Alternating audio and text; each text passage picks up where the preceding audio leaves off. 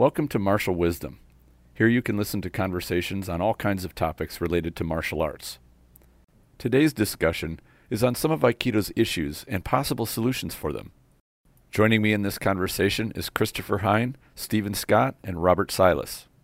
Before we start, please consider supporting the show. You can subscribe to the Spirit Aikido online program, which currently has more than 160 videos. Another option is to contribute any amount you like through the PayPal tip jar. Even small contributions are greatly appreciated. I hope you enjoy this episode. Now, on with the discussion. I'm really excited about this discussion with uh, Stephen Scott, Christopher Hine, and Robert Silas. Uh, this is going to be a great topic of kind of the, the what is what are some of the issues with Aikido and how we can solve them. And I really want to focus this discussion on not so much venting and kind of complaining about all the problems of Aikido. We certainly need to address them and list them. But I really want to focus on some good ideas for how to solve these issues and, and go forward. So, uh, welcome everybody to the show. Um, because I haven't had Christopher and, and Stephen on before, uh, maybe we could do a, just a short uh, little bit of intro with each one of you, and then we'll we'll just get going on our topic. So, Stephen, why don't you start out? Yeah, sure. Uh, well, thanks for having me. It's a great honour to be here and to talk with you guys about this subject. Uh, I've been involved in martial arts for over 42 years, 43 years now. Started in judo when I was four, picked up karate when all my friends started it. Uh, when I was eight, did that for about 16, 17 years, gained a third dan in Shukokai Karate. Then round about 1991, I think, I started Aikido and I got completely hooked on that. Loved the philosophy, loved the background of it, and loved how it was so different. And I've been enthusiastic about it, training diligently ever since, and it's an important part of my life. And it's, it's I believe it's a martial art that's got a lot to offer. Great, thank you, Christopher. Hi, I'm Christopher Hine, and I uh, have been doing Aikido since the 1990s. Done martial arts my whole life. Um, I got a shodan in in Aikido in um, the early 2000s and uh, I tried to apply what I had learned in Aikido uh, in, a, in a real life situation and it didn't work out for me. So I spent a bunch of time uh, exploring mixed martial arts and Brazilian Jiu Jitsu and, and other martial arts in order to kind of figure those things out. And, and through that process, I went through a stage of thinking Aikido didn't work at all and then reassessing what I thought Aikido was really for, and then have spent uh, the last uh, 15 years um, working really dedicated on um, solving the syllabus for myself and understanding what it was and finding ways to train the syllabus of Aikido in a way that I think is practical and pragmatic. Excellent. Robert, do you want to say a few words? I know we had a, a recent uh, interview, but maybe you could sum up just a little bit. Sure. Yeah. For for uh, talk with uh, with with the other gentleman here.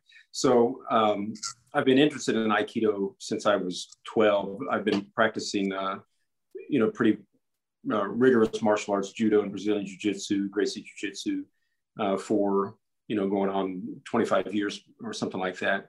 Uh, but I also I never got into Aikido, although that was you know I, I told you in our, in our other interview the uh, Aikido and the Dynamic Sphere that that that book is just awe inspiring. Just just the illustrations alone can really pull you in uh, and and give you uh, hopes into what the possibilities are. So I've always been drawn to that. But I I trained in Daito-Ryu Aiki Jiu Jitsu uh, pretty exclusively uh, for until I got my my shodan, and then I ended up traveling uh, with my company. I ran a study group in Atlanta for about four years. Eventually, getting uh, promoted to Nidan through um, through the Takuma Kai, but through uh, our local organization uh, called the Kawabe Kai, which was my teacher's uh, homage to his teacher out of Osaka.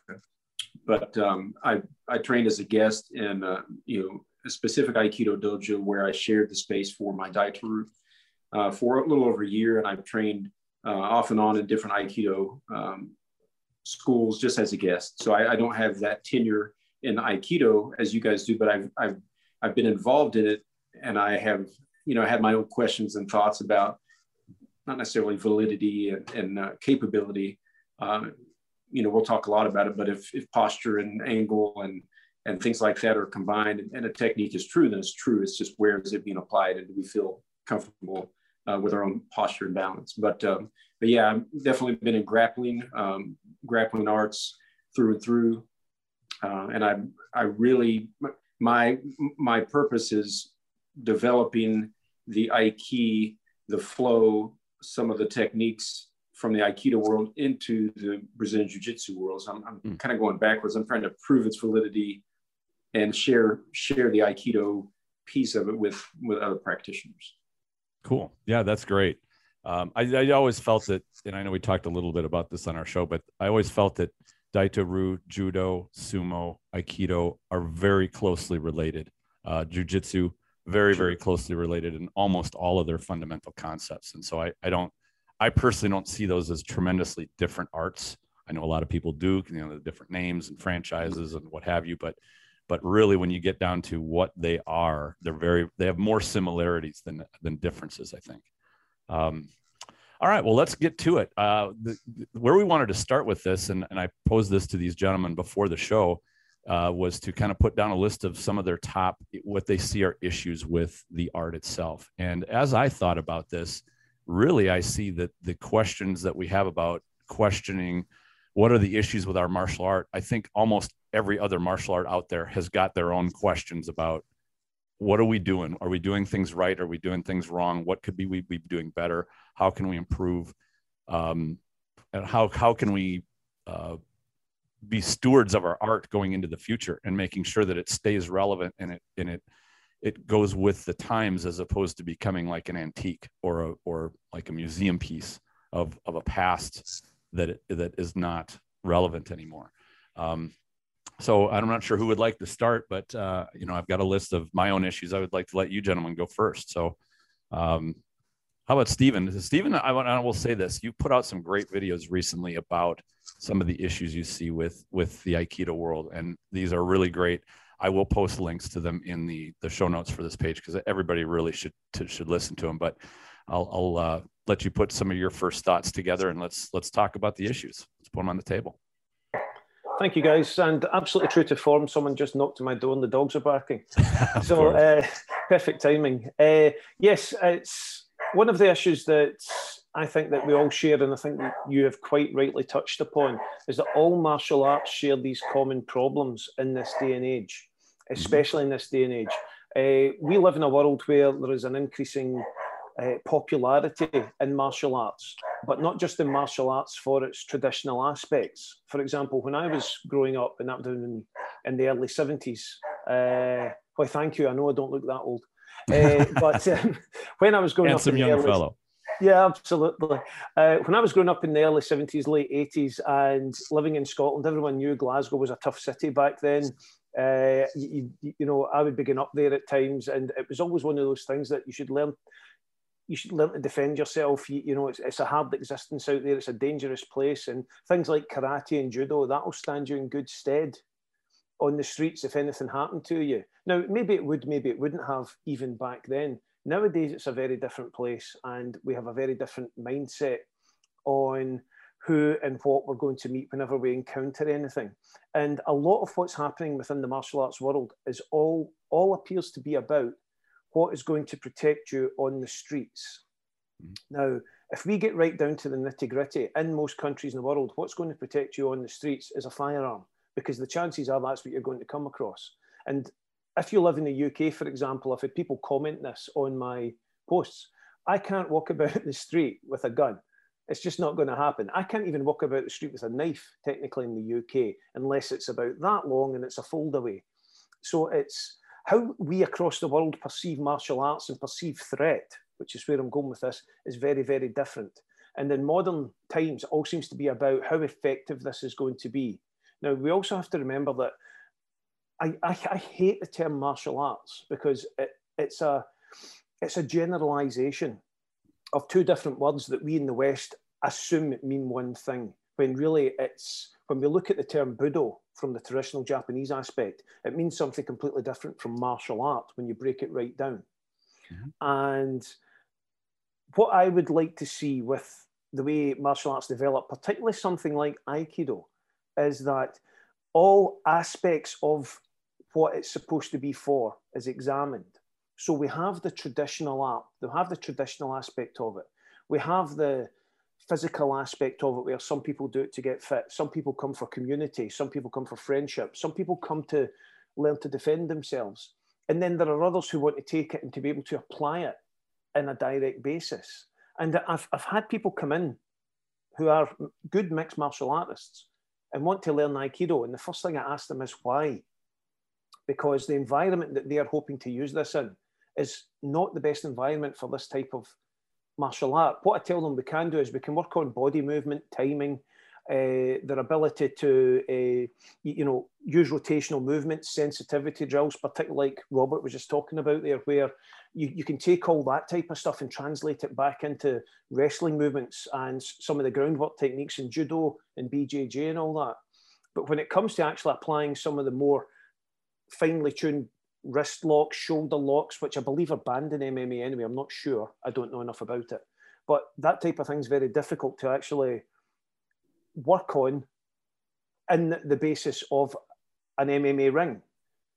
So it's it, it's making sure that people understand what uh, they are expecting, making sure that they understand what they can expect to receive when they come into training, and that's something that we in the Aikido community have to put out there we need to be able to be honest about our own skill level and about what we put out, what we claim to be putting out to others.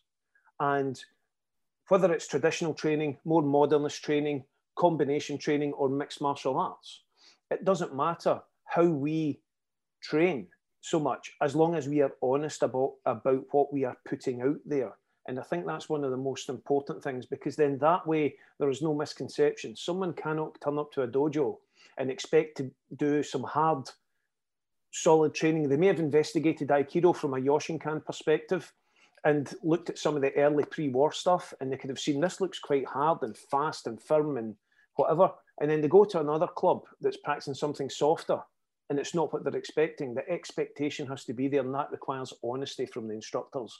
And that's something that I find from my own experience as well, having visited other clubs, is very often missing.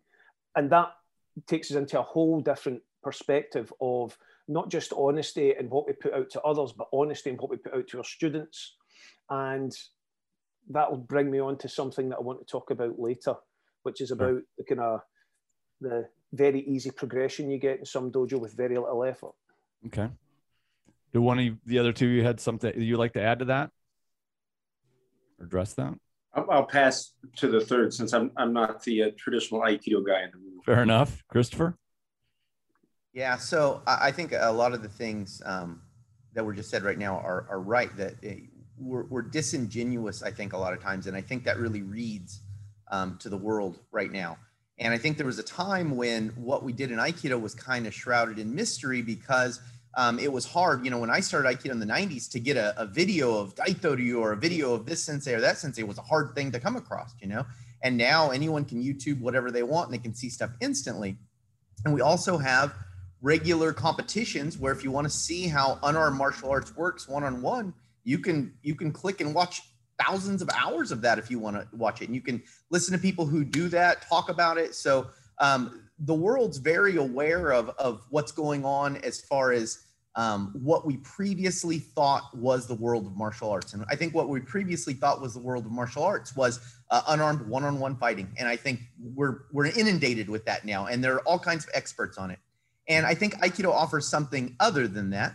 And I think as Aikido practitioners, we should be capitalizing upon that other thing instead of trying to say that we are experts at something that we're not experts in and and that now you can easily find experts in. So if you want to know about unarmed one-on-one fighting there are all kinds of experts who have done it and you can watch their fight reels and and see all about that. But there's a lot more to conflict that's not fighting one on one-on-one unarmed. And i think aikido talks a lot about that. And i think that's where we should be putting our energies right now.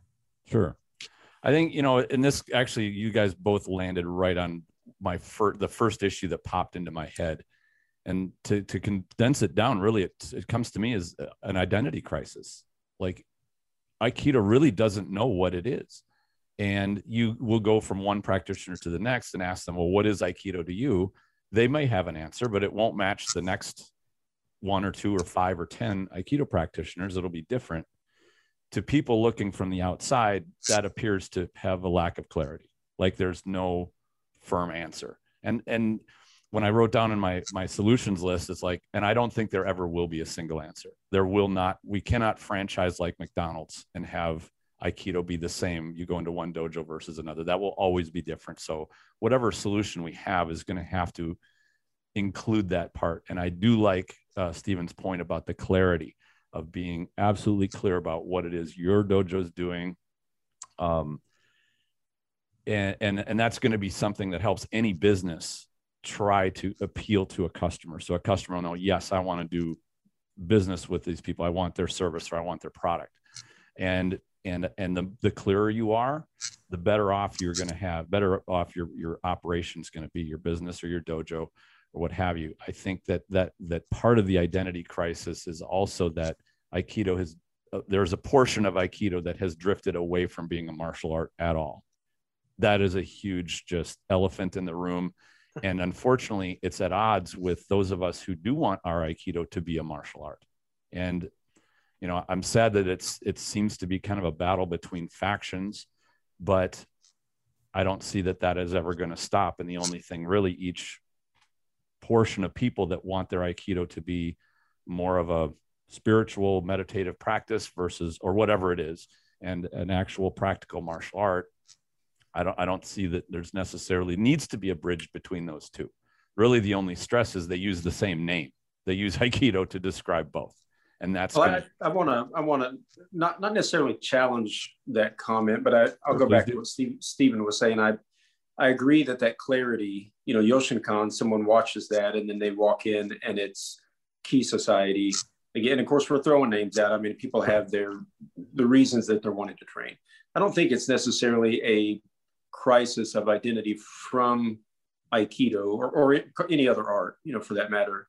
Um, it's more of a personal preference of, of, a journey of the martial artist. Sorry, Stephen, I know you don't like that word, uh, but but the journey of someone that is searching. And I'll give an example outside of Aikido, even in the Brazilian Jiu Jitsu community, that clarity is important. So what I'm saying is, yes, you need to you need to specify what your school does.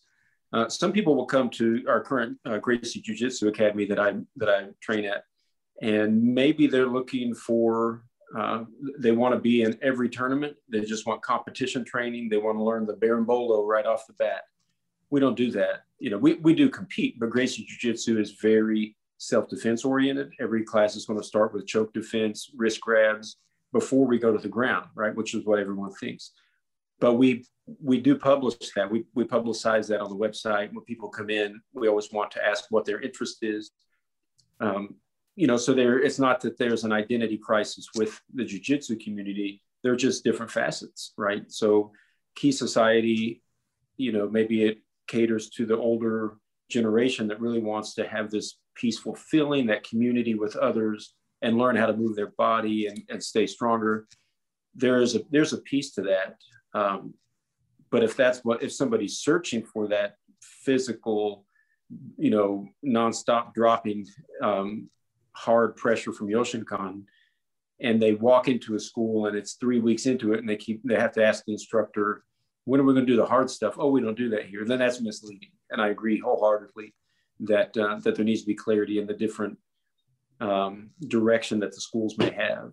And there's plenty of hard schools out there. It's not that aikido in general you know ha- it does have a bad rap but it doesn't mean that there aren't schools like chris stephen and yourself that have uh, you know wonderful programs that challenge you're still true to aikido but you just don't have that stigma where you decide not to open the box to try something a little harder. Yeah that's good.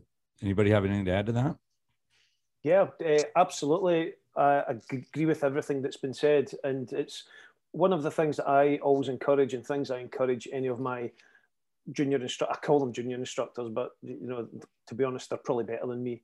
Um, uh, one of the things I like to encourage my instructors to do is whenever you get a student, and this is something I've done my entire martial arts teaching life, is always work to tailor the training to what they want and what they need.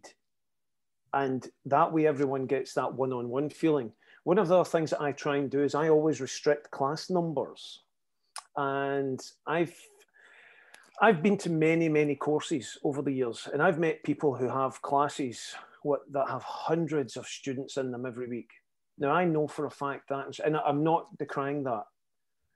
It's not for me because I prefer to take a personal hands on approach with every student. I would rather know every student's name and how to deal with them than have hundreds of guys and just show them the, the lip service that's required. And I think that's another aspect of Aikido that's missing or flawed is that Aikido became very popular, I think, very quickly. Everyone knew about karate and judo and kung fu and everything like that. Then all of a sudden, Aikido came on the market, and there was just this massive spring up of clubs. Now, I know for a fact where I lived, there was myself and maybe one other instructor, and that's within about a 60 mile radius.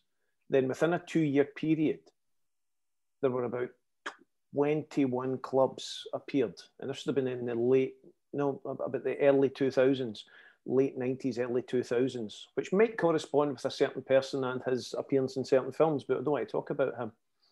And um, this popularity, certainly in the UK, just seemed to explode it. And that was fine. I, I don't mind to say I keep my club small. I don't want to work on these big numbers because I prefer to do personalised training dedicated for each one. Now, what this meant was was that I had people coming into my clubs looking to train with us, waiting until there was a space, and then they would show me what they've been shown. And what I saw was paint by numbers Aikido. Mm-hmm. And what became apparent is that people who had been doing other martial arts to capitalize on the sudden popularity of something. Because I don't know if it was, I don't know, I don't want to use the term Aikido was sexy. I don't think Aikido's ever been sexy, but you know what I mean in that term. It was something that became new and something different to do. Uh, I think, as you quite rightly hit the head on there earlier, Tristan, is that um, all of a sudden these Aikido dojo popped up. Now, I had never heard of any of these guys, and what they were teaching was paint by numbers Aikido, almost as though they'd maybe gone to a course, bought a book, followed the pages in the book, followed the transmission of photographs in the book, and were translating this to students. I think what you're talking about is is what mar- many martial arts have had happen, which is they yeah. suffer from explosive success, That's and it, it, actually yeah. winds up being critical to their future and not productive because they can't follow through on delivering what the, the the new wave of this big interest suddenly wants. Yeah. Absolutely. And what we were then getting was people who had some martial arts knowledge trying to translate that into something else without putting the time into learning it. And that then became detrimental. Now, I know some of these people have then gone on and trained up their own students. And I know their own students are now higher grades than me. And um, they still run clubs, but they're still producing the same. I even want to use the term uh, pedestrian mm-hmm. level aikido and it doesn't reflect the art it doesn't reflect the philosophy it doesn't respect it doesn't reflect or respect the techniques of irimi irimi tenkan anything like that right. it, it's the things that make aikido quite unique as a martial art mm-hmm. and all it does is it's that's the type of thing that unfortunately there's no control over and that brings me to one of the other things that, that I would like to see. I would like to see more control over not I don't use the term fake martial arts because what they're teaching is not a fake martial art because it technically is martial art. It's just not proper what it's supposed to be. And uh, I would like to see more of a crackdown on that, but I don't know how that's possible. You, you, you know, if someone goes out and pretends to be a a gas boiler fitter and he's not, they can be, they could be done for it, they can be charged for it, they can have serious implications. But anyone can set themselves up as a martial arts instructor, and short of losing all their students, there is basically no comeback or no impact on them if what they teach is poor, other than the fact that they draw the art they're doing into disrepute. Anyone?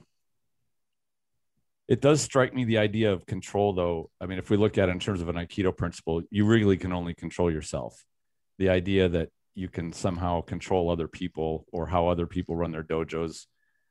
I agree with you. I, I think that that is an issue. The quality, basically standard quality control is, is a problem. I think that the, the, the image of what people expect. And I had understood that uh, Silat went through something like this in the 80s, where they had this huge explosion of popularity. Mm-hmm. It brought a lot of uh, people in from other arts and the, word that i got was it kind of watered down the art. They had almost the same problem a lot of charlatan instructors. And what emerged from them was rather than trying to control it which they really couldn't either they're in the same dilemma that, that aikido tends to be is they just sort of realized like there are going to be real actual high quality silat instructors and then those that are not. And the, the image is if you want to find silat go find a real instructor who is high quality. Like just create the image and the expectation in people that are looking to silat to say, here's the lay of the land. Beware of of the the the fakes and the posers and the you know, and eventually it it kind of works itself out. You're never going to flush bad instructors out or bad dojos out entirely, uh, but just to make people aware of them, and I think that that's going to be a like an education point. Uh, you know, and, and, battling it out inside, I think is going to be like a, a no go. But uh, you know, why not just admit that? Yeah, there's, and I think anybody go, eh, eh, going into martial arts, eh, especially if it's asked me about like, you know, I want to take up martial arts. What do you recommend? And my, my first thing is find a good instructor that's running a good school, like, and be diligent about it. Don't just walk into any place that's offering training and sign up because you could get anything from you know if you compare it to restaurants you get anything from a high quality steak to dog food you know and it's not all the same. So don't expect it to be the same. Um, you know i, I think that's uh, there's only so much we can do on the quality control issue.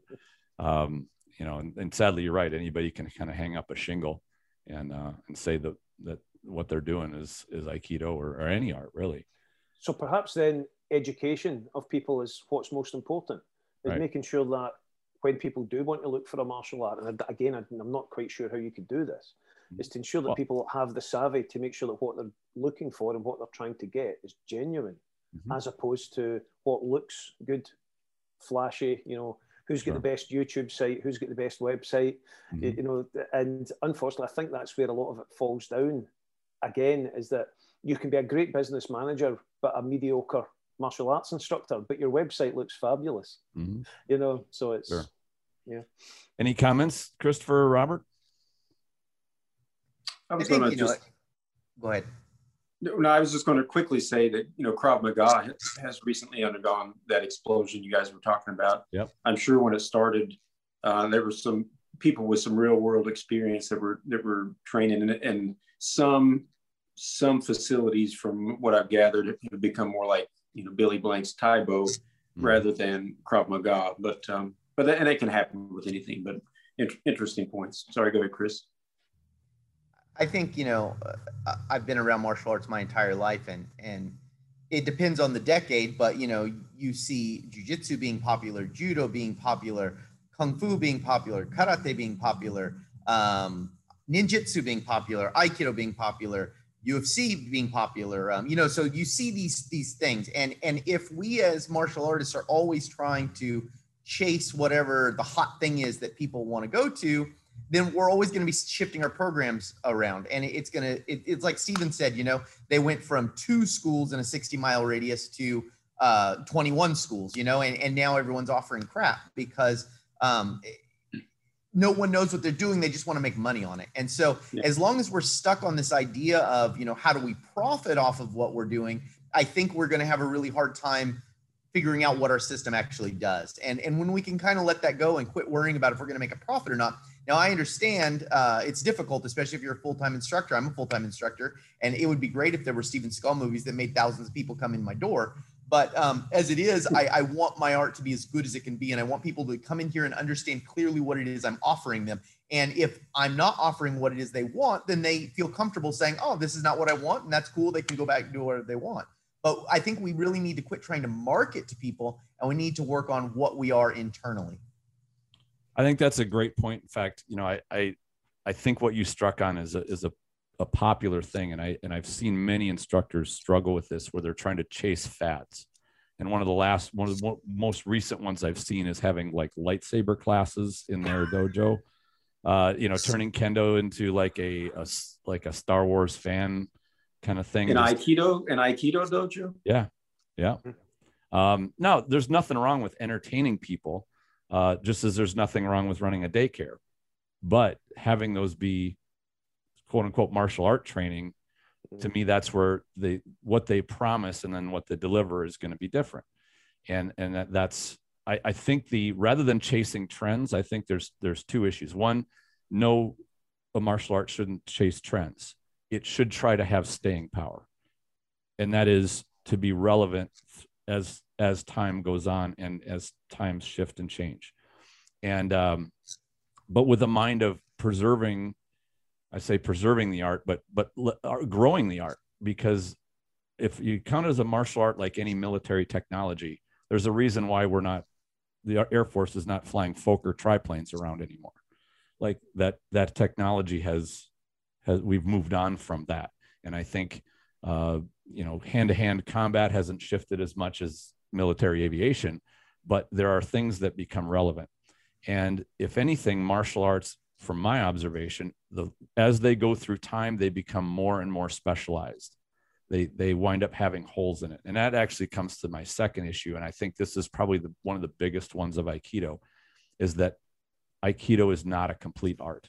If you were looking to Aikido to to be a comprehensive art to for your own self protection, self defense, almost every instructor I've ever met, including myself, would say what most people identify today as Aikido is not complete enough for you to use it for self defense. And to me, that also explains why so many Aikidoka have had trouble applying Aikido in a self defense realm because it found one of the holes. Now, there have been successes. People have said, I've used this and it has worked.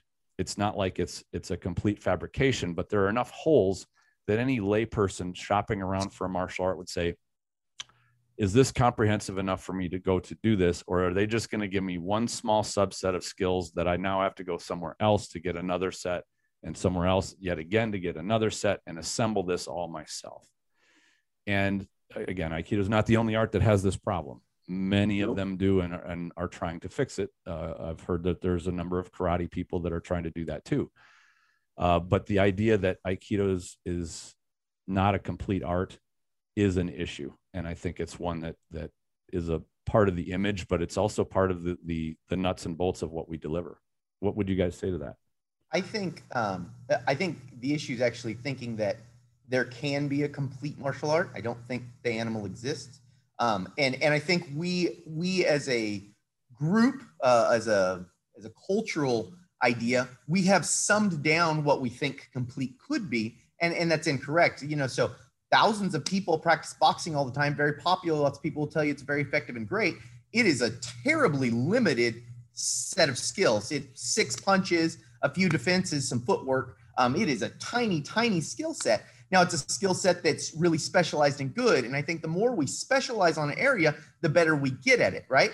Um, if you look at, you know, modern sport jujitsu, the emphasis is on ground grappling. And so it's a very tiny set of skills. Ground grappling is a tiny set of skills. Now, as a culture, we've decided that unarmed one-on-one fighting is is all of martial arts, and so we we we do say now, well, you could have a complete martial art as long as you could box and you could wrestle and maybe maybe some weapon stuff or something might be good. Like, and we we say, oh, that's complete, but you can't have a complete martial art because a complete martial art would include learning tactical driving and techniques of espionage. And I mean, just, you know, it gets insane when you start looking at all the stuff that could be included in martial arts. And hey, the ninjutsu crowd art, just got happy, Chris. The ninjutsu crowd just got happy with your comment. Yeah, yeah, I know. And see, and that's another thing, you know, like when we look at this and, and our cultural look at things, you know, people are saying now, like, oh, ninjutsu's no good. Well, it's great if you want to sneak around and assassinate people with poison, but it, it, you're not going to fight in a ring with it, right? And when you start thinking you're going to fight in a ring with it, and you go,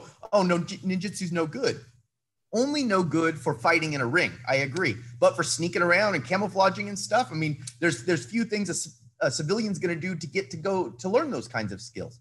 And so I think we need to understand what our specializations are and get good at our specializations instead of trying to be everything to everyone.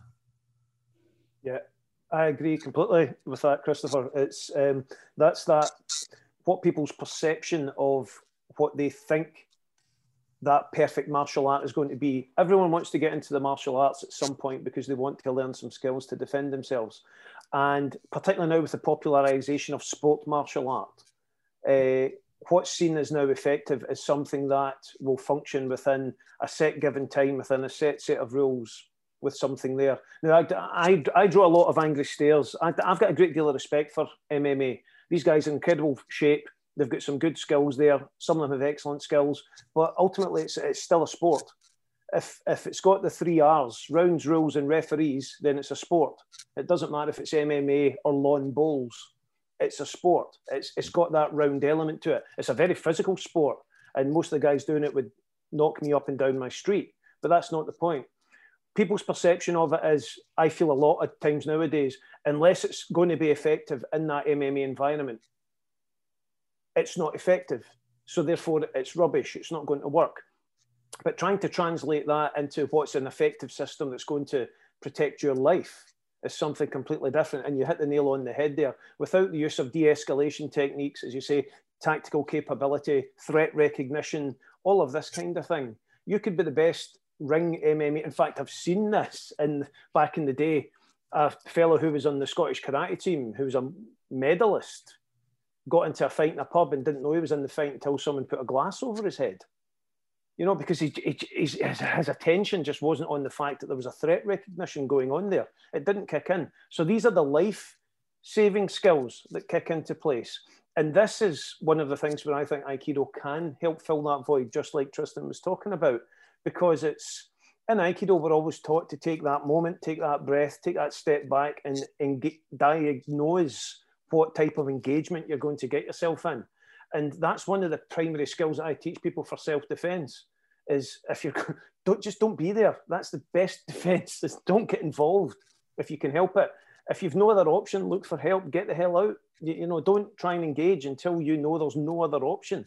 And it's but that's a whole different conversation. That's something where we're now talking about applying people's perception of this martial arts skill into a real world scenario. Mm-hmm. And unfortunately, you can train your entire life, but without having that threat recognition and that awareness, you know, know your your Ma'ai, your Zanshin training, where you just try and keep your awareness open when you're out and about. Nobody's going to prepare you in any martial arts situation for someone hitting you over the head with a baseball bat from behind if you're not looking out for it. It's just not going to happen. And this is where the public perception, people's perception of coming to training of what they think is going to be an effective martial art.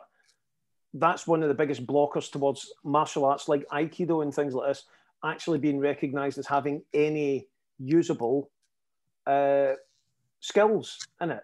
And very often it's not about the the locks, the throws. You know, you could do the best Koshinage in the world, and it looks great in a demonstration, but uh, and it's not about how you appear. It's the other skills. It's the deeper skills that you get from the traditional martial mm. arts. Because if all you're taught to do is fight, then you only have one thought process. But if you're taught to engage with all the other skills that are involved in a traditional martial arts scenario, or even just coming into a dojo, that's the things that you learn. And as you quite rightly put, we cannot fill these gaps. Aikido's great on the ground as long as you're both sitting in a very polite Japanese tea house on your knees and someone tries to stab you with a tanto in a very over exaggerated manner. You know, but other than that, your groundwork's really going to suffer. You need to go and do some BJJ or something or some or some wrestling. I also teach Glima, which is Scandinavian wrestling. And ha- hardly anybody knows of this, but already it's getting a bad stick from the MMA crowd they're saying it's not real, it doesn't exist. It doesn't matter what we do, because it doesn't fit their perception, they're going to decry it. So it's it's making sure that when we have those holes, as I said earlier, we're honest about them and we don't have any misconceptions about it. I have a, a thought on that, Stephen. And, and, I'll ask this question, but I have a, a, follow-up comment to one thing that you said. But uh, just take a percentile of your students, or if you wanted to take a stab globally, what percentage of students that search out Aikido or Jiu-Jitsu or, or anything, what percentage do you think are wanting to train so they can prepare themselves for a fight, real imminent uh, self-defense in the future versus they just feel that they want to train something and they enjoy it? That's a fabulous question because I think Aikido's probably got one of the higher percentages of that in comparison to other martial arts. And I would say Wow. Um, probably about 80, 90%. Uh, sorry, my wife's just asked me a question. If you can give me a second, guys, can I just go silent for a minute? Sorry, we've got a medical emergency. Sure. Sure. Well, I think what I'll jump in with is is kind of my thought in response to to Christopher's point, and that is, and I, and I think uh, Stephen hit this too, is expectation. When I say complete art, I don't mean how do you, how do you tell a student that you're going to create them into being James Bond or John Wick. A complete art is not going to create an ultimate warrior who's going to be impervious to any attack that is going to be uh, victorious in every single engagement. What I'm talking about, I guess, and maybe this would be a better term to use, a well-rounded martial artist, one that does not have glaring, glaring and gaping holes in their mm. experience that even a simple attack from a different art will throw them completely into a helpless mode. and you know, I would guess the, uh, the best example of this, as we saw throughout, you know, the 80s and 90s, were you, you watch somebody who has a lot of striking experience getting tackled, like a, a karate practitioner or a boxer. Once they're back on their back, they're totally helpless. And I think mm-hmm. that this is something that the UFC wound up pointing out very, eh, very in a very glaring manner that while these martial artists were were great in their own realms, when you tackled them and put them on their back and took and brought them into the grappling realm, they had nothing. They had no chance whatsoever. And I guess as I see the the evolution going into the future of what martial arts are becoming, I think I personally think spe- highly specialized arts or overly specialized arts are just going to die. They're really they're not relevant enough to to have staying power to be popular in the next 10, 20, 30, 40 years. They're eventually going to die out the same way that today, if you want to learn traditional old school Wing Chun, you will find a Jeet Kune Do instructor who says, I do Jeet Kune Do, but I have enough experience in Wing Chun. If that's really what you want to do, I'll show you the subset of Wing Chun skills from within my Jeet Kune Do curriculum. But Jeet Kune Do really took over Wing Chun and sort of edged it out of the market because – Wing Chun was stale, like it wasn't growing. And it took a, an innovator to come along, make that art complete. It was Jeet Kune Do is built around Wing Chun, like that's kind of its foundation. But it, it, Bruce Lee brought in a lot of other very innovative uh, material to create kind of a new evolution of an art that was more relevant than the one that was held by tradition into a very limited, specialized realm. So, sorry, go ahead, Stephen. I wanted you to Continue yeah, sorry guys. Uh, I should explain. My mother-in-law was rushed into hospital today.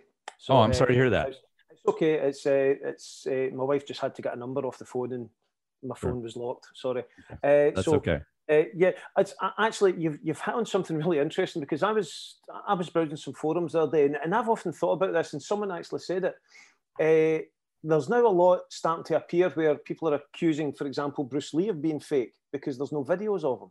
Mm-hmm and it's we live in a generation of show me show me this works show mm-hmm. me in a video that this works because if it's on a video it must be real mm-hmm. and it, it, brings us into a very kind of worrying state of mind you know it was just something i wanted to bring out there but uh, yeah it's that whole kind of you know in nowadays world yeah and the world is changing that way yeah bruce lee would be considered is. a fake because there's mm-hmm. no videos of him doing anything other than a couple of things on a few black and white shows. It's, and it's, it's that's kind of worrying. But you know, but uh, anyway, to get back to Robert's question, um, I would say that it must be near four fifths, maybe eighty percent of people that come to Aikido come to it because it's something they want to do, mm-hmm. and it's something that they've seen, they've always been interested in, and perhaps that's because it's they've done other martial arts and they've not been satisfied with what they've got from it. Or and that doesn't mean there's anything wrong with that martial art. It's more to do with the quality of instruction in that art that they have received. Mm-hmm. and then they i've had people come to it because they've wanted to do it their entire life but it's only like you know i've moved to a new place and i've discovered this club. I'd like to come along and try it. And I, I tell them to come along and you know come along, you can watch, you can engage, you can do whatever you want, you can join the class, you know, just see if you like it.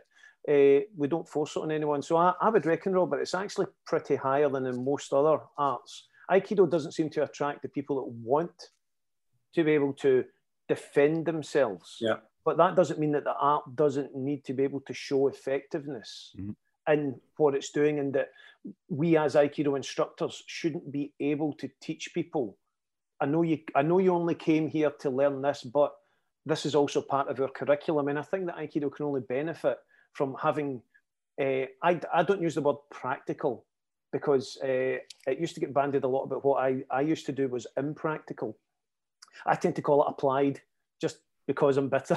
yeah, that's a good word about it. So I, I like the word applied aikido. It's the name of my upcoming book when I finally get around to finishing it, and it's uh, applying aikido to what we do, and not just in that singular. This is the stuff that's going to protect you on the street, but also applying it, you know, to ourselves and how we approach situations with that level of awareness and everything, and you know, flexibility and knowledge of our own weak points, like both in fact, like all of you have been talking about tonight. So I'd say it's a pretty high percentage, Robert.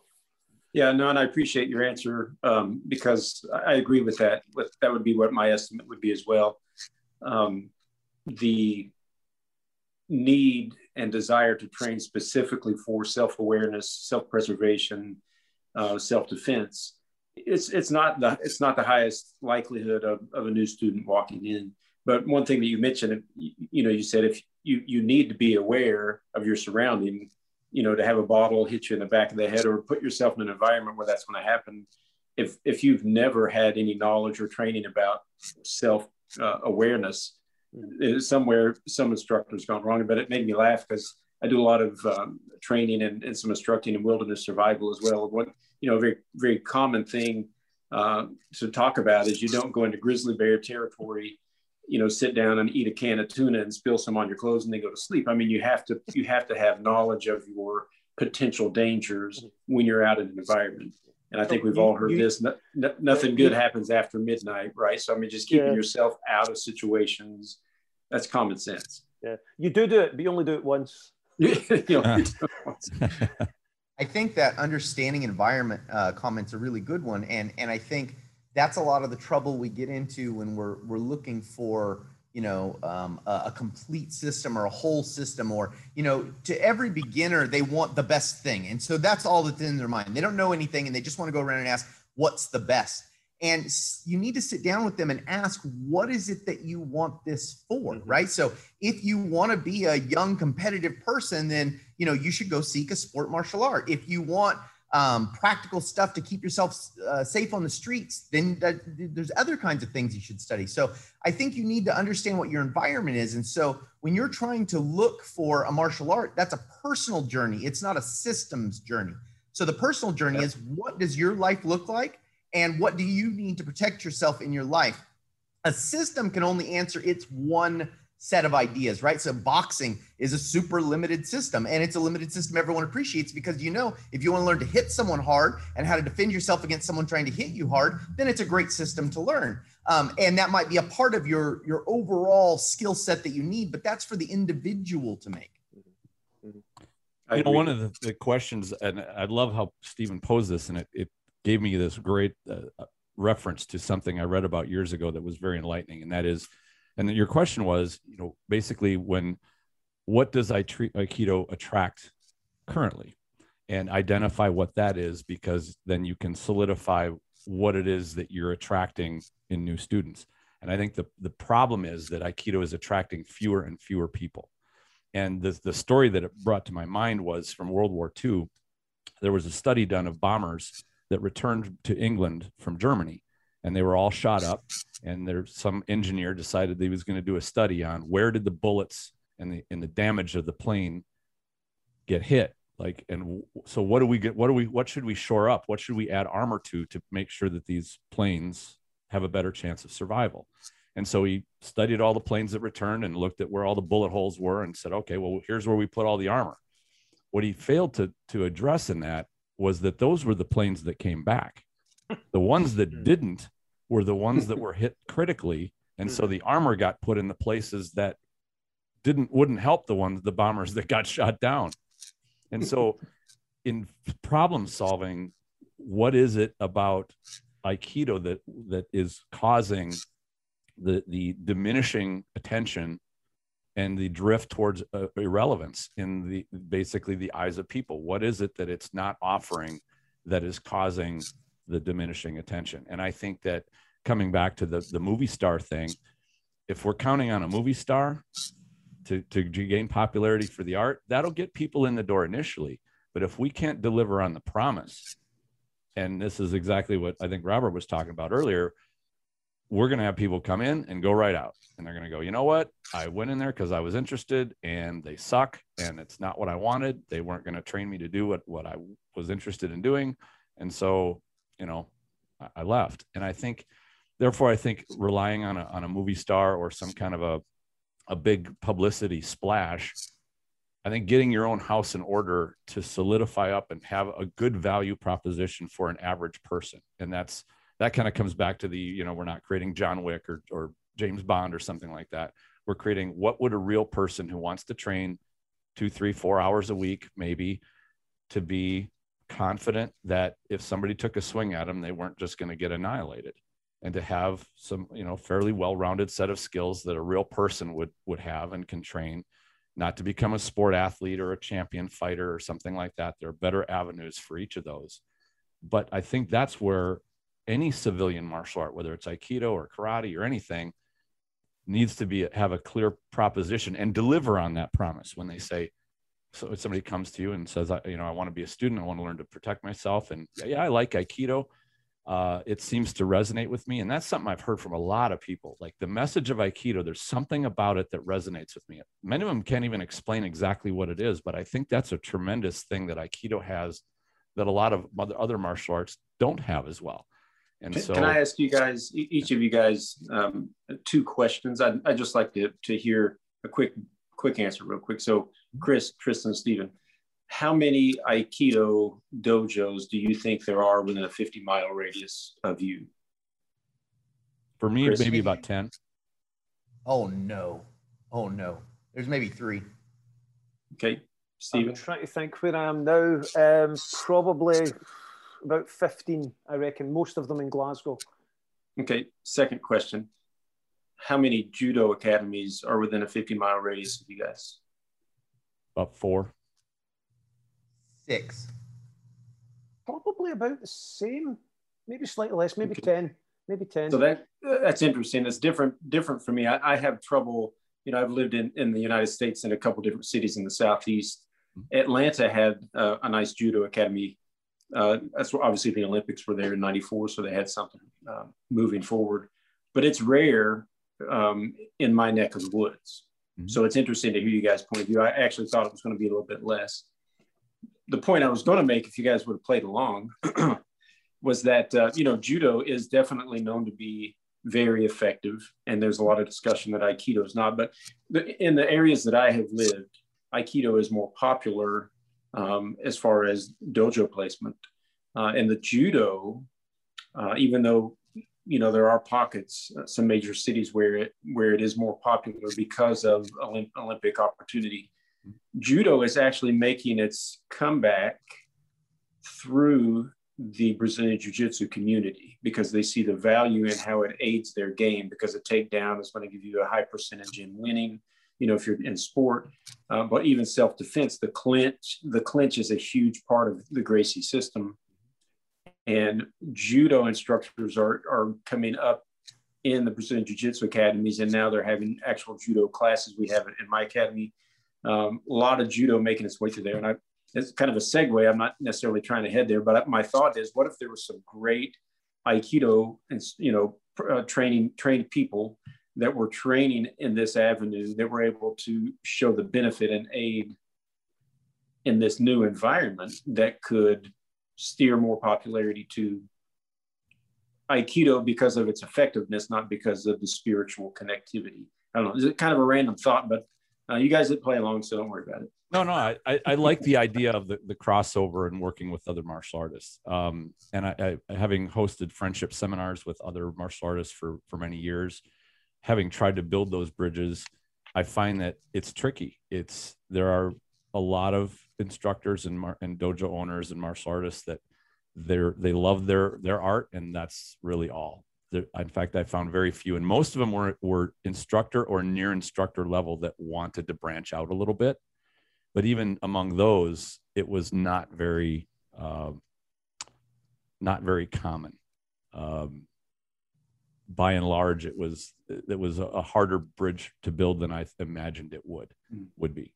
Um, and just to address your your judo thing, my my judo instructor, when I asked him about it, he told me, and this was probably uh, uh, about two years ago when we just had this discussion, was that in a, the United States, judo is not nearly as popular as it is in Europe and other parts of the world. Mm-hmm. So there's vast differences of of the popularity and and um, you know I think I think all arts benefit from from crossover and influencing you know learning from one another and that's my personal interest but now that I've been you know in the aikido realm for for uh, boy now 16 years uh, I realize I'm kind of a, an oddity more than more than the common factor. Well, it's that's an interesting point because it's I've I've been asked to hold classes and seminars for other clubs. Not many. In fact, mm-hmm. I think it's I could probably count it in one hand how many times it's happened in my Aikido career. Mm-hmm. But I always find that uh, one of the phrases I like to use is that there's only so ways you can bend a body. You know, quite literally, there's only so many ways you can twist a wrist, twist a mm-hmm. shoulder, lift a hip, move a leg. There's only so many ways, and what happens then is whenever I teach at classes for other clubs, I ask them to show me what they do, then show where what we do in Aikido could be used to help them enhance that. I.e., if someone's going in for a clinch or a clutch and they're trying to get round behind for a hip throw, is ways that they can manipulate the body better by dropping their weight into their center as though they're doing Bokken work and pushing their hips or rotating the hips in a certain way to cause an imbalance in their opponent. And they'll actually look at it and say, why don't we try this? This is the skill we do in Aikido. It's called Tai no Henko. We can practice on moving that. Let's try it with this in, see how it feels, see how it works. And I've always found those to be really successful classes because people then see that we're not trying to dilute the ah, oh, it's just going to sound terrible. It's going to sound very Aryan. We're, we're not trying to dilute the purity of their martial art. We're trying to offer them a different skill set within the, the confines of the art that they enjoy and that they love, and to give them other tools that they can then bring to bear. I think, I think that's, that's, you've hit on, oh. a, on an important one, and that is that that people often view, and I've heard you know high, very high level instructors have this very same concern that any outside influence is going to taint the art, yeah. that it's going to diminish it somehow. When really the goal is to enhance it, is to enhance the practitioner's ability and skill and level of understanding. What do you guys think? Uh, when I was a kid, I uh, I built a, a tricked out car, um, like many kids uh, my age at the time were doing. Um, so I got a car, you know, and I changed the springs and I changed the air intake and I changed all this stuff on the car, you know. Mm-hmm. And and the idea was because I wanted to build this race car, and and every time I I did something to my car, and this is my daily driver car. You know, every time I did something to my car, I thought, oh man, that, that engineer. I don't know why the engineer designed my car originally, why didn't they put these springs in? Because these springs um, are give me way more ability to take corners and stuff. And, and I did this for a long time until eventually I had a car that was a little bit faster and cornered a little bit better, but was way worse on gas and wasn't mm-hmm. comfortable anymore. No one wanted to ride with me, and it was super loud. And then it wouldn't pass smog inspection the next time the inspection came up. So I ended up with this car because I thought I was a car engineer um, this this Frankenstein thing that, that really wasn't any good anymore. And and I kind of think, you know, not to to say that like for me with Aikido, when I started hybridizing Aikido, I, I, put a bunch of other stuff in it that I had learned from mixed martial arts and Brazilian Jiu Jitsu. I had learned these other things. And I was like, oh, these things are great. And then I, I started sticking them in my Aikido classes. And then the better I started to understand what I thought Aikido was doing, I started pulling those things out because was, uh, they're actually confusing to have those other things in. And I realized that uh, Aikido was already a well built car, if you will, right? So it was already a good car. Now, it wasn't the car I wanted. I wanted a sports car, and it was more of a, a family, you know, going to the grocery store car. But when I started messing with it, it was a neither car, right? So um, I really think before you change anything to your art and you teach it, as part of that art or you teach it as something reliable, you need to go through it for yourself and understand why it's answering it for you. And then you need to be able to understand what other people are wanting of that car or that martial art system. Do they want to get groceries or do they want to have gas efficiency or, you know, what are the things they want? And then choose those things appropriately. But just saying, you know, Brazilian Jiu Jitsu is popular. So we need to teach top mount and how to shrimp. And um, boxing's popular. So we need to teach a jab and a cross that's the wrong process and we're going to end up with a frankenstein instead of a, a good usable system mm-hmm. I agree with, with the haphazard approach that that's not a good route, but I've had an entirely different experience in the 14 years now that I've not only for myself developed my own art and enhanced my Aikido, but also with my students. Um, and I've mentioned this on a previous podcast, but I spent for a while, I was asking every Aikido practitioner I could find who was above Shodan level or Shodan or above, how many, how long did you train Aikido before you felt at least somewhat comfortable with the idea of somebody getting physical with you? And the lowest number I got was in the eight to 10 year range. Most of it was in the 15, 10 to 15, 12 to 15, somewhere up to even 15 to 20 years. I even had some of them say, I've been doing this more than 20 years and I still don't feel that comfortable with it. What that told me was that it was basically a unicycle with a square wheel. It wasn't a functional car that was good for getting groceries. It was some specialized thing that really wasn't martially relevant. And I asked those, dozens of people about this.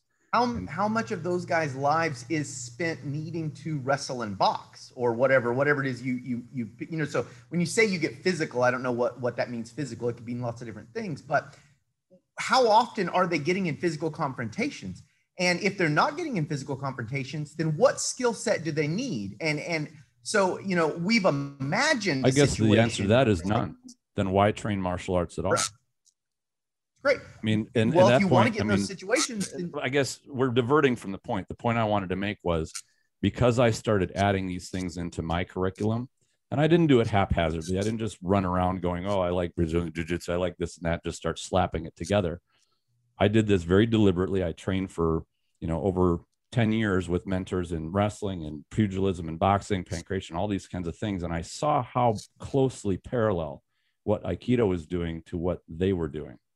And as I integrated them, I found that I could get my own students in six to 12 months solid confidence with dealing with somebody who decided to get angry and take swings at them, start to try to tackle them, these sort of things. And what I saw in my own students was they were very happy to have that level of confidence, not that they were, you know, spending hours upon hours training and didn't have, you know, felt in total jeopardy if I said, okay, you go hit, go hit that person, you know, somebody's going to come and hit you. And they're like oh you know they get scared they get instead get confident. So i guess i i don't view it as the you know the crazy mechanic that's just starting to glue stuff onto his car as much as a how, what makes sense for for somebody protecting themselves. And I, to me even though there are other influences similar to you know jeet kune do having been built on wing chun I still really like Aikido's principle of basically being a standing grappling art. I think that that has got tremendous strength in, uh, to it. It's a very solid approach. Just needs so some some help because it's been so, so, watered down.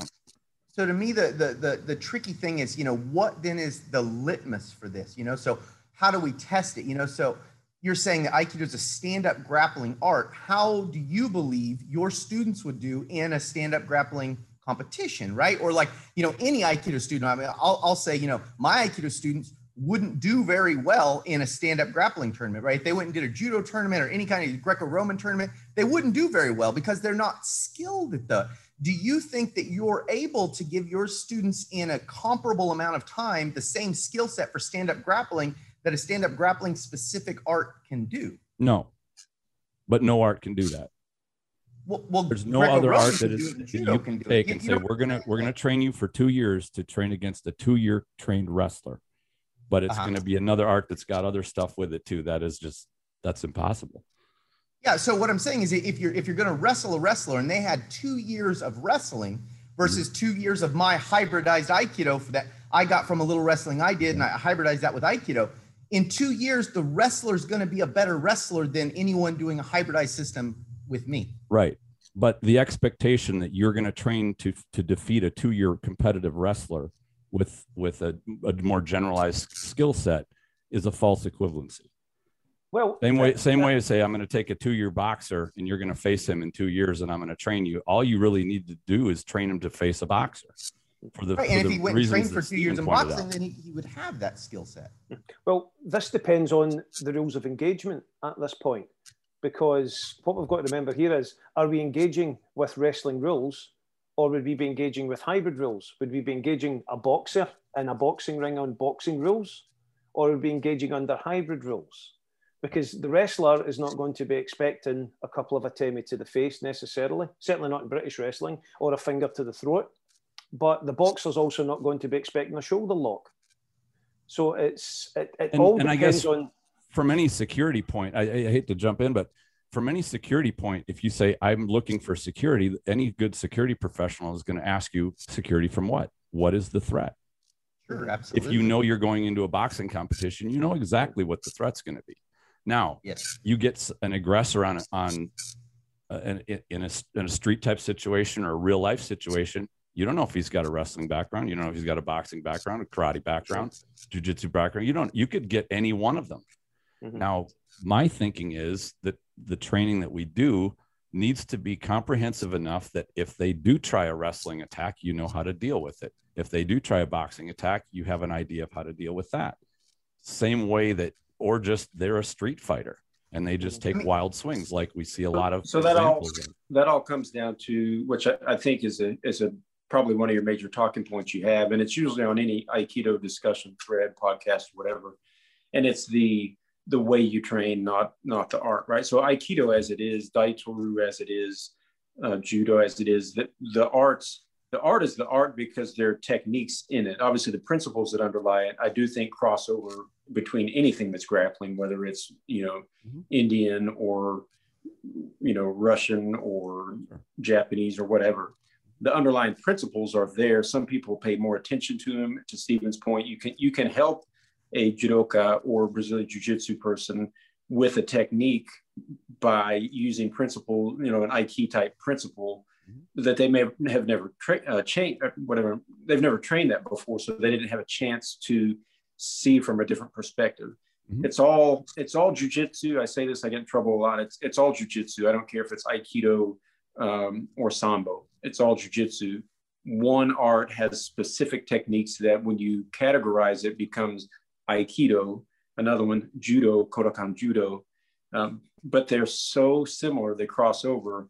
But I think I think the main topic when it comes to aikido and its effectiveness is not being more well-rounded to to uh, be defensive driving. I mean, if aikido as aikido, a set of techniques, how can it be viewed more realistic? And from my outsider opinion, you know, when I was teaching judo this last Thursday, and you know, some of the some of the ladies that are in their training, uh, you know, particularly had had somewhat of an issue trying to throw. They kept falling down. I said, you know, the thing about judo, the techniques themselves are not hard. Judo is not difficult. What's difficult is learning how to throw somebody without losing your own balance. Okay, so that's that's the key. When you can figure that out, you're you are a step above the rest of the population, right? You've figured out how to let your body relax and be in the right position under duress.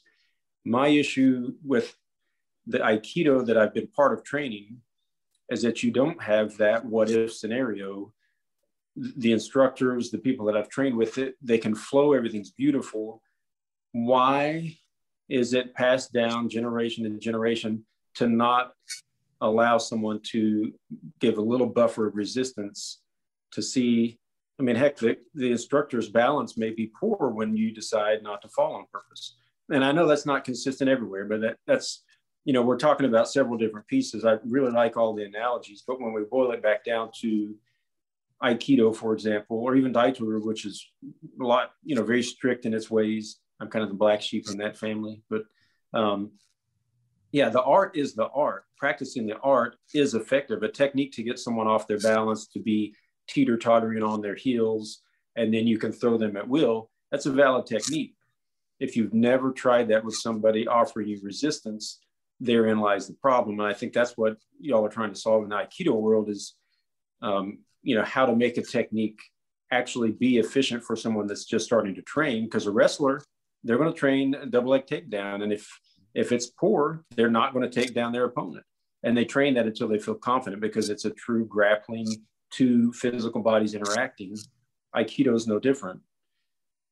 Why I don't know why that gap exists, but I think all of you are, are ultimately working on how to make that pressure, that feel part of your students' learning so they are more equipped without necessarily changing the art. Is, is that a fair assumption? Yeah, I'd Yeah, say definitely. that's, that's right. Yeah. Yeah. I mean, the Yeah. idea that your art crumbles when the opponent or the attacker kind of goes a bit more live and they're they're actually trying to overcome you, I think is is an issue. And that's mm-hmm. You know, it's one thing to do well choreographed partner movement work versus somebody who's actively trying to overcome you. I, I actually put a vlog out about this two weeks ago, uh, and it's just on the basis of that in Aikido there's this huge misperception, and it's taken on board because it's it's easier and it's safer. And we have to also put out that we're not wanting people to get hurt in training. Okay, but so we're not talking about resistance and things, but in Aikido, we have, we have the terms nage the, or tori, the one doing the throw, and uke, the one who takes the throw. Or that's how it's often perceived. Uke means to receive. Yeah, so you're the Mhm. person who receives the throw, but that doesn't necessarily mean that you blindly take it. You blindly have to just receive it. It also means that you don't have to be a bit of an asshat and resist it right down to the ground. You, Mhm. you, you, you know, but it's important that we as Aikidoka learn to be a good uke. Now, a good uke, the one who receives the technique, that does not mean that you have to jump when you're told to jump, flip when you're told to flip, and to just go with it and crumple. And I think for me, that's the worst sort of uke, the worst sort of partner you can possibly have, because you do not learn anything. They do not experience the technique. They do not feel the threat of the technique. There's nothing worse than having someone apply kotegaeshi and then you feel that technique and you go with it and it works well. When it doesn't work, they go to apply kotegaeshi on your wrist to turn your wrist and your partner's flipped out of it already before they even feel anything. Now that that's for me that's ridiculously foolish because one, what if the technique changes midway? What if the person doing the throw falls and they fail to let go of your wrist and your wrist gets damaged as a result of that? And two and three, sorry, you are not learning to receive the technique. You're learning to get in front of the technique, stay in front of the technique, and get up off the ground in a very beautiful fashion. Mhm. But that's not teaching you anything. And it's not teaching your partner anything. It's not teaching them how to apply the technique. And especially, it's not teaching them to respect the technique. Because when you apply kotegaeshi and you feel someone's wrist maybe crack or crumble or, or grind, it gives you a fright. And you realize, I put that on too hard, or I perhaps didn't allow them to catch up the technique and we didn't work in a partnership there. I was too rushed. So why was I too rushed? And it doesn't give you the chance to reflect on your technique and it doesn't give your partner the chance as Uke to understand the danger within this technique. And for me, that's a really big thing. There are a lot of people out there who think that Uke's job is just to take a throw and get up and not give any feedback. I always, always encourage everyone I train with if I'm doing this and it's not taking your movement, please don't run about me like a mm-hmm. carousel. You know, stop and give me a slap in the face or slap my arm or just stop and stare at me with extreme dissatisfaction and make me feel embarrassed because that's exactly what's going to happen. You have to learn to be a good uke. And that's something particularly that I feel quite strongly about because there's not enough good instruction out there telling people how to achieve this. if I could add just one one my observation too about being a good uke, and you're totally on point with with that. And what I've found too is that a good uke will also make sure that if Nage is starting to rest in their comfort zone, that they bump up the variables or bump up the intensity enough to make sure that they that Nage is being challenged. Because mm-hmm. I do I do feel that that a, a great deal of modern Aikido practitioners tend to be they like to just rest in their comfort zone and they go through the choreography and it's it's cool and, and it is fun to do I'll, I'll be first to mm-hmm. admit that. But to me good training does need to take you a little bit into your discomfort zone. Like it, it needs to, to challenge you a little bit and of course for beginners it's not going to take much to to challenge them. Just even figuring out where their feet should be is going to be a challenge. But as you get more and more comfortable with doing things correctly there needs to be that additional challenge. And uh, that's a factor in in going beyond just learning the ab ab what did you call it? The abcs uh aikido or the the paint by numbers. That's the other one the paint, Paint by, by numbers, numbers, yeah. yeah. yeah. thoughts Anyone? I mean, I think this is another one of the problems we have in, in Aikido is we don't have a regular live training practice, and I think a lot of what um, Stephen's bringing up can can be addressed if you have a live training practice. And Sure. and and I agree with you that like training good ukes and understanding the role of uke is really important. But um, I think you'll get that honest feedback much more truly from a live training practice. And so I think that is one of the problems in Aikido is we don't have uh, live training across the board for Aikido schools. Totally you mean, agree. live training? Absolutely. Christopher, What's that? say, what do you mean when you say live training? I mean something that's not uh, choreographed. It's not Ah, scripted. right. Yeah. Um, I find that like a jiyu waza taking paired kata and actually having uke be a bit more challenging bridges then into jiyu waza, which then bridges into Randori. Um, and I've started doing kind of like uh, similar. I would think with from what I've seen of your videos, I do like a one person Randori where I just say, "All right, uke, get them." However you want to try to attack and get students used to that level because that's going to be closer to what an actual attacker is going to do. You you don't know what's going to be coming, and they can use feints and misdirections and try to trick you into, you know, setting up whatever it is they're going to do, uh, whether it's a punch or takedown or, or kick or what have you. Uh, but I, I do totally agree with you that the, that live training is is a part of it. I think some people who have never experienced it think that live training just means it's absolute 100% intensity go time. and, I, and I think that's a common misconception. You know, they don't do that with boxers. They don't do that with wrestlers and train No. them as to here, here's a wrestler, just go 100%. They, they train them into how to get to that point. And I think that that's something that the Aikido know, world when- could definitely improve on. when I was running the um, the study group for Daito-Ryu, which I, I don't actively teach Daito-Ryu anymore, unless it's private lesson here and there. But um, you know, I it is it's more ritualized kata, you know, practice kata geiko than Aikido, right? I mean, we it's literally you're you're working through the form. It hurts, you know. My goodness, it hurts, but it's very stoic. Mm. Um, and and ritualized, you mean? yeah, ritualized, but but you know, you're learning the techniques, right? Right. But it, it- as I broke away from, I, I know that that's not enough. So, you know, I, I used to teach on Monday and Wednesday nights. Monday night was strict Daito-Ryu, right? We would come in with, you know, whatever the attacks were we were learning. Wednesday night, I would open the floor with, we're going to revisit what we practiced on Monday. But and I, I called it the what if night. You Hmm. know, what if, you know, from this Shomenuchi strike and I'm trying this, you know, Ippondori technique, what if Uke pulls her arm back because I wasn't quick enough, you know, where do we go from there? And then we would fall into a position that would, it, would either fall directly into another Daito-Ryu technique or, you know, a Sotogari would happen to show up. But I, I think that wasn't just going live full board training. It was just saying, well, what happens if, and a lot of times I know there's classes where a student, you know, everybody has a student that says, well, what if, hey, go to the corner. We'll talk about that later. I think we should encourage more of the what if. A, a what if is a great question. Mm-hmm. What if that happens? This is where it would end up. What would we do from here? And to have that open discussion, I mean, that's constant learning, right? I mean, that's definitely how you can take several notches up in understanding the true body position of what would happen if somebody resisted. Mm-hmm. And it, to Chris, Chris's point, without that sort of live training, and it doesn't have to be everyone's leaving, leaving with a broken nose or broken arm. It's just more physical, allow your opponent to move how they naturally feel that they would move. And there's a lot of understanding that comes from that. I'd love to see that in, in traditional Aikido schools. Definitely. And and, I and I found it's fun to play with too. Like students enjoy that engagement part. It's mm-hmm. not scary, it's just invigorating. Yeah, absolutely. It's uh, we we like to do some randori and taninzudori, ninindori, whatever you want to have involved in it.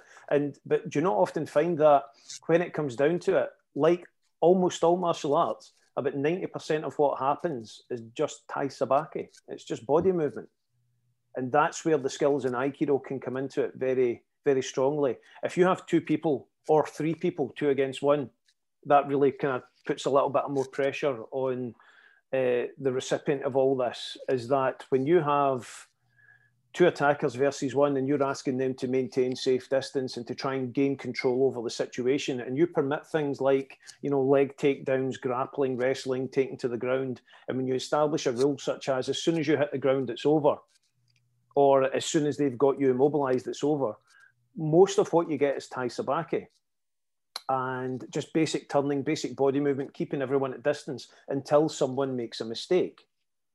And that's one of the things that, that I like to employ because what it teaches the students is that in any situation, whether we're practicing, you know, lightly or we're doing something, I'll, I'll try and adopt your own phraseology here when we're doing something more live training, is that just like in a genuine situation where something's about to kick off, there's a whole load of body positioning and body posturing going on before anything really normally happens. So it's important that we learn to engage with our environment. And what I tell them, and it brings across an important lesson here, is that I always take it down to five things. When you're engaging with people or an or a situation, there's for me five fundamental factors that you have to take on board: the time, the place, the persons, the environment, and the rules of the of the combat itself, is it weapons or hands or whatever. If you can't control at least four of them, you're going to lose this fight in a genuine situation, and it, it, that's why I bring it in is to try and eh, show them just how difficult that kind of situation can be. But we love it. We, we absolutely love it. And don't get me wrong, nine times out of ten, I'm lying flat on my backside, staring up at the ceiling, wondering you know, not about the two that I was watching, but the third one that snuck up behind me and took me down. It's good awareness training. You know, it, it, teaches you some good lessons. Mm-hmm.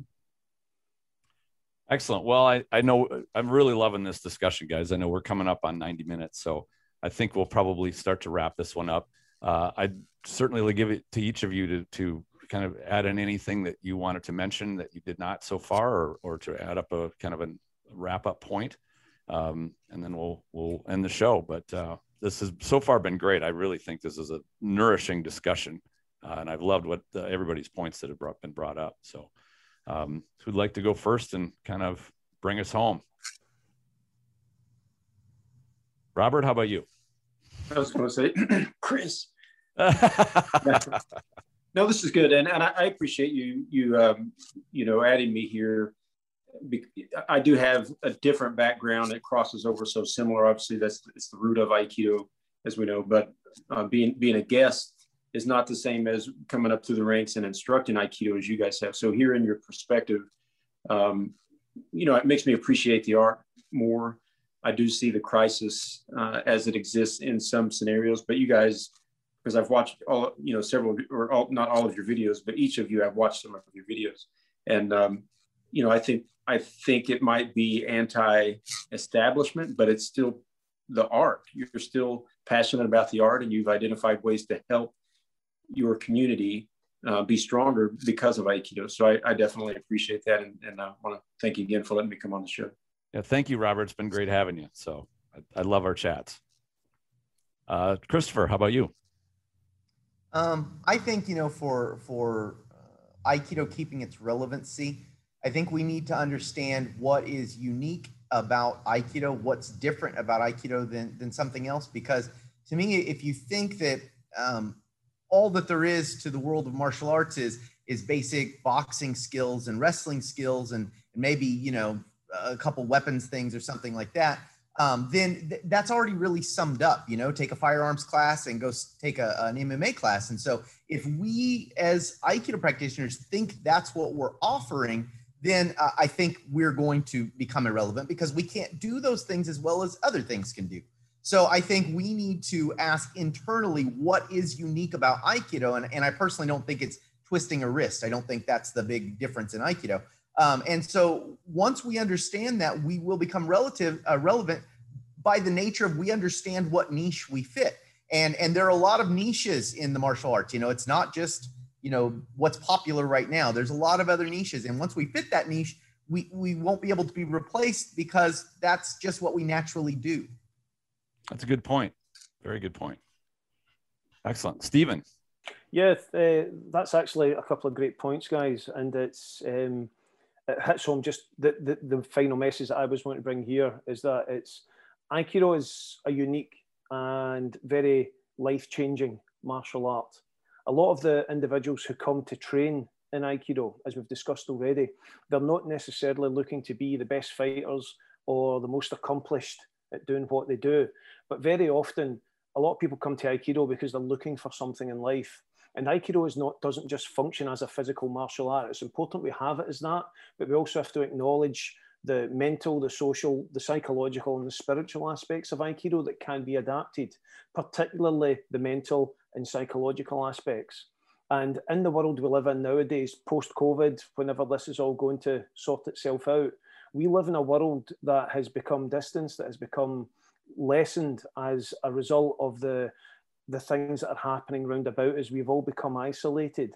And for the world to come together as a community, Aikido serves as one of the best platforms for that because it allows people of all ages, all genders, all attitudes to come together and train in an art that is not just life affirming, but also teaches skills that we can apply to both real and you know real physical situations as well as situations that we have around us in the world. I would not be in the same mental and physical well i'll leave the physical out because I'm, I'm getting a bit knackered but I, I wouldn't be in the same mental and so psychological and social position that i am today had i not studied aikido and it's been nothing but a benefit to me because it is a martial art that allows people to better themselves and and i think that just like christopher was saying there is one of the things that would be the best thing to monopolize on Aikido. But at the same time, I still want to see it develop and become effective in terms of the skills that we as instructors bring to others. And that's the key part. I would like to see Aikido instructors embracing all aspects of the art, not just the one that they think is going to bring them the best results. And in doing so, everyone that comes to us in this world that needs an art like Aikido to bring us all back together under a good sense of community, that would be an amazing thing to achieve. That, that would be amazing. I, I would be totally on board. And I, and I do think there's that potential. We, we are at a, a great opportunity right now. And what I wanted to add in just as, a, as an end point for this is just taking the thousand foot view, you know, it's easy to, for us to get lost in the details of Aikido. But as you back up, I think martial arts in terms of they were very different in the 50s and 60s than they were in the 70s and 80s and they were yet again different in the 90s and early 2000s were the the overall public perception is is shifting is changing. Uh, the, access to information and knowledge like christopher pointed out is changing. People have have there's more transparency about what's going on within martial arts. I think that's a bad thing for people that are that are teaching nonsense. That's going to threaten them. But it's a good thing for the art itself to purge itself of the of the dis-ease and the problems because the ones that, that are shown the light of day it's like a disinfectant and as we look going into the new age of in the 20s and when this uh, the, the lockdowns thing comes to an end you're i think we're going to have people wanting to get active again stepping it's it's a great time to address the image and and and I wanted to end on my last note with thank you all for for participating in this discussion. I think this almost this hits right on what Stephen was talking about of it is education through podcasts and shows and, and conversations like this that are going to be helpful for people to think you know they might be listening to this and go well how can i do what these guys are talking about or you know any good ideas we can share that will inspire people in their own dojos or with their own training, or even that want to get into martial arts training, what they should be looking for is going to be a good thing. And that transparency and the sharing of these ideas is that's how we plant the seed in the mind that lets it grow later. I mean, that's what we as instructors do, right? Is we plant the seeds in our students and let them germinate and, and grow. So I, this has been a fantastic discussion. Uh, thank you very much, guys. I uh, I'd love to just spend all afternoon talking with you guys. This has been a lot of fun. Well, thank you, Tristan. Thanks, Stephen and Chris. Yeah, thank you very much. Yep. yep. Thank you, guys. It's been a pleasure and an honor. Thank you very much. I look forward to chatting again. So take care, and we'll see you all soon. Thank you very much for listening, and I hope you enjoyed this discussion. Stay tuned for more episodes. I've got some great stuff on the way very soon. In the meantime, enjoy your training.